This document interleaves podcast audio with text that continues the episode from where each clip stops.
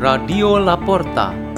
The door is open for you for the growing of knowledge and wisdom of God.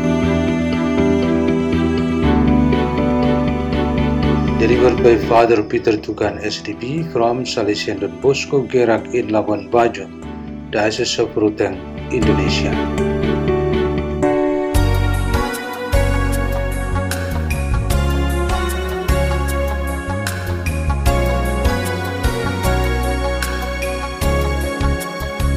Reading and meditation on the Word of God on the Thursday of the 28th week in Ordinary Time, October 19, 2023.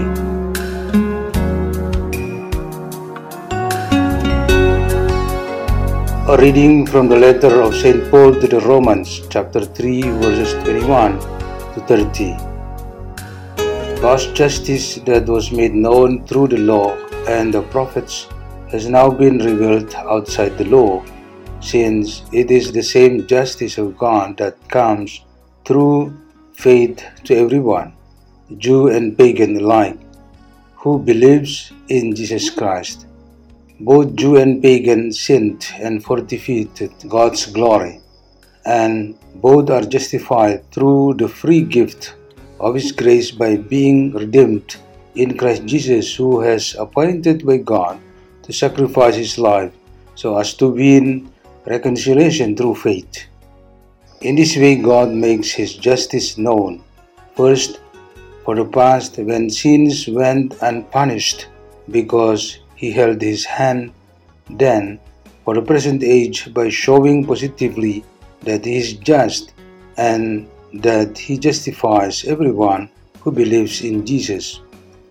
So, what becomes of our boast, there is no room for them. What sort of law excludes them?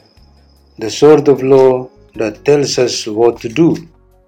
On the contrary, it is the law of faith, since, as we see it, a man is justified by faith and not by doing something the law tells him to do. Is God the God of Jews alone and not of the pagans too? Of the pagans too, most certainly, since there is only one God. The word of the Lord.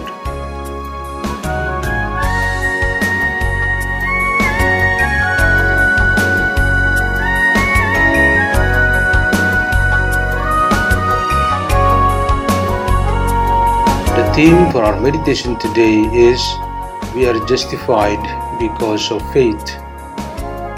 This is St. Paul's statement in the today's first reading.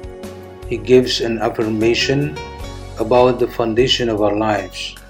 Faith is the main motivation that makes us always strong until we become the winners in the God's plan of salvation. St. Paul puts this in contradiction with the principle that rules our lives together, which is the law. In essence, we are justified because of our faith and not because of implementing the existing laws. If so, are there two truths that guide our lives? Yes, they are. There is a legal truth derived from God's commands to be understood and interpreted by experts. The law is given limits, therefore, when someone deliberately and intentionally crosses those boundaries, he or she would definitely be tried and convicted. This trial is carried out by humans as one is different from another. One will have conflict with another, and each is motivated by unfair interest. If we humans are so dependent on this law system, and we should submit ourselves to the standard of truth, we will experience until our deaths a life burdened with fear, and we surely lose confidence in the law that we have. Lucky for those who lead their direction of life to God, who holds the truth of faith. In the truth of that faith, the focus of our attention is Jesus Christ. We are justified because of our faith in Christ. It is the fullness of all laws. as He is a person who speaks alone and teaches us how to live to the fullness, which is our perfection. Before He came to the world, many prophets and priests who had prophecy about Him, as proclaimed in the Gospel reading today. Then He alone came and brought faith to us. Returning to heaven after His resurrection from death, He still accompanies His people through the church. So the truth of this faith includes all the implementation of God for our lives. There is no limit anymore on the scope of this law. If there really is a member of this church deliberately and accidentally goes against the way of the Lord Jesus, the truth of this faith defends and loves him or her. Those who are guilty and already far away can be welcomed again, and they will rejoice because they are justified by faith. When we are still in the world, we have never nullified or reject the truth of the law that regulates our social and common life.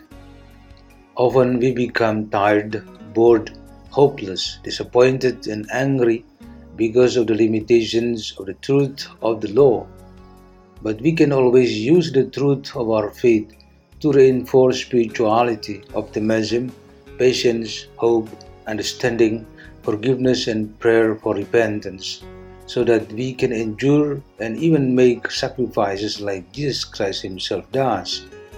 This is our main justification in faith. Let us pray. In the name of the Father, and of the Son, and of the Holy Spirit. Amen in your hands that hold our lives. O Lord, may we always hold on the truth of our faith in Jesus Christ, your Son and our Lord. Hail Mary, full of grace, the Lord is with thee. Blessed art thou among women, and blessed is the fruit of thy womb, Jesus. Holy Mary, Mother of God, pray for us sinners now and at the hour of our death. Amen. In the name of the Father, and of the Son, and of the Holy Spirit. Amen. Radio La Porta. The door is open for you.